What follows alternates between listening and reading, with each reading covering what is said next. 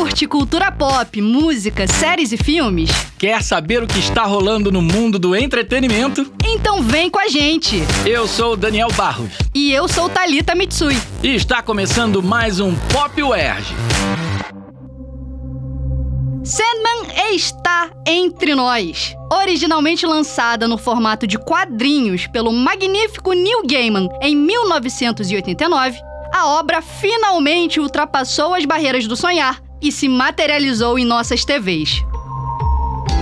Lançada pela Netflix, a série foi adaptada por David Goyer e Alan Heinberg, além do próprio Gaiman, que teve total liberdade criativa na produção. Com algumas alterações em relação às HQs, a trama de Sandman se divide em duas partes, baseadas nos arcos de Prelúdios e Noturnos e A Casa de Bonecas. Na primeira, Conhecemos Sandman, encarnado por Tom Sturridge, que também é conhecido como Morpheus, um dos sete perpétuos, seres que personificam os principais aspectos do nosso universo. Logo no início da temporada, Morpheus, que é o rei do sonhar, é aprisionado por um ocultista durante um ritual. Essa captura afeta profundamente o mundo desperto, já que as pessoas não conseguem mais ter sonhos nem pesadelos. Neste desenrolar, Sonho dos Perpétuos precisa recuperar seus poderes para reestruturar o seu reino e reparar todos os danos sofridos, o que nos leva para a segunda parte da série. Eu sou o Rei dos Sonhos. Governo o Reino dos Pesadelos. O que está fazendo aqui, Het? Ele vem, não é? Quem? O Morpheus, o Oniromante, o próprio Sandman. Isso é só um conto de fadas, Het. Após mais de 30 anos de espera, Sandman nos entrega um conteúdo que muitos consideraram inadaptável. E um dos maiores acertos da produção certamente foi a carta branca, entregue ao Neil Gaiman, que foi capaz de atualizar a história sem que perdesse o seu coração. Com certeza, o dedo do Gaiman no projeto fez a série continuar com o tom de dualidade dos quadrinhos.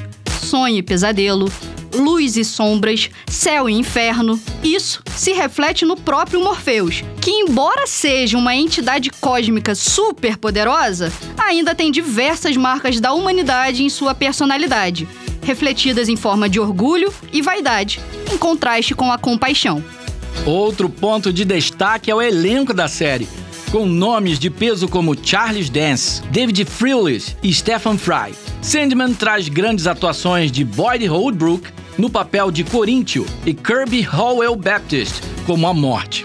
A série também nos presenteia com uma fotografia incrível. Os cenários são belos, grandiosos e realmente parecem tirados do nosso imaginário. A ambientação fantasmagórica colabora muito com a atmosfera da série, aumentando o suspense e nosso envolvimento com as personagens. Os sonhos raramente sobrevivem no mundo desperto. Os pesadelos, por outro lado, parecem ganhar forças, ó. O senhor acha mesmo que está pronto para isso, Majestade?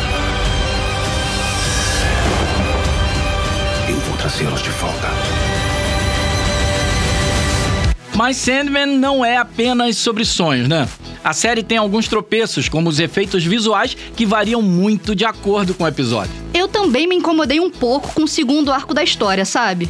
A série perde parte do seu ritmo e faz uso de elementos, no mínimo questionáveis, como os números musicais de Hal Carter, personagem de John Cameron Mitchell. Pois é, além disso, algumas soluções me pareceram um pouco apressadas, diminuindo seu impacto na audiência. Será que a sensação seria a mesma se os episódios tivessem sido lançados semanalmente? Sem as minhas ferramentas, meu reino deixará de existir. E se os sonhos desaparecerem, a humanidade vai junto. Mas calma, não se deixe enganar por essas observações. Sandman atende às nossas expectativas de fãs com uma trama envolvente e muito satisfatória. Principalmente no quarto episódio, né? A viagem de sonho dos perpétuos ao inferno e o encontro com Lúcifer são momentos sensacionais da série. Eu ainda não sei se gosto mais deste ou do sexto episódio, que traz a incrível irmã do Morpheus, a morte. Não vamos dar spoilers, mas o clima reflexivo e a sutileza do roteiro são fenomenais. E você, já viu Sandman? Ou ainda está ansioso para assistir? Conta pra gente lá no Instagram, cte.erg. O Pop Werg fica por aqui. A gente se fala já já.